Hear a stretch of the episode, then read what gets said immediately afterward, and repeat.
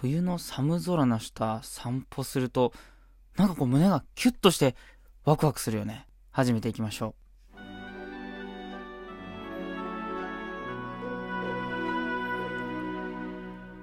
タンラジ。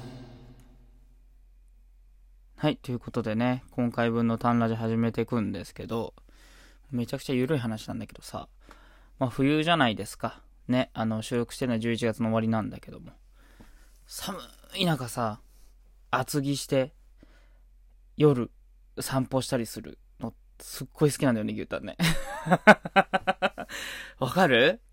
あの、はぁってかって、あの、白い息、はぁって出したりしてさ。なんだろうね、幼い頃、その、夜ってやっぱ出ちゃいけなかったじゃん。外にね。まあ、行けなかったっていう教育を受けてたんだよ、牛タンはね。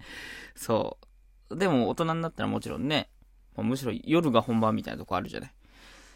なんだけど、その冬の真っ暗な中で、寒い中で、うわ、あの、上着ちゃんと着込んで、で、外を散歩とかすると、なんかそのね、幼かった頃の、なんだろう、いけないことをしているワクワク？あとは、まあ、この季節、ね、年末近づくとクリスマスとかね、いろいろイベントあるじゃない？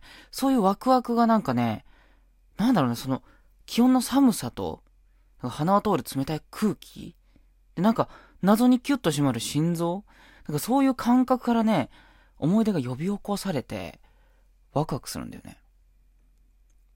なんかその勢いで、雪だるまとか作りたくなっちゃうね。まだ雪降ってないのにね。うん。っていう話なんだけどね。みんなどう？冬好きですか？牛タン冬結構好きですよ。うん。